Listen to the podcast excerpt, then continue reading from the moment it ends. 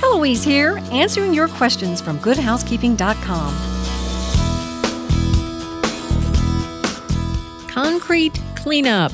Here's an email from Lonnie F. Heloise, I have an old concrete patio, lots of spots, especially green spots from dripping planters. I want to clean it up.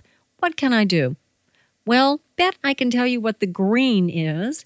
It's probably mold or mildew, or it could be even moss. If it's under planters, you might have the moisture, etc.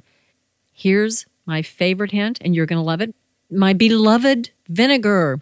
Vinegar will kill many molds, mildews, and moss. Just take plain old 5% household vinegar, buy the cheapest jug you can, pour it on those spots, scrub it with a brush, let it set. Don't even rinse it off.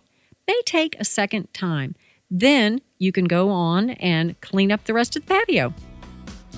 You're listening to Heloise. From my home to yours, remember to get more advice from me at goodhousekeeping.com.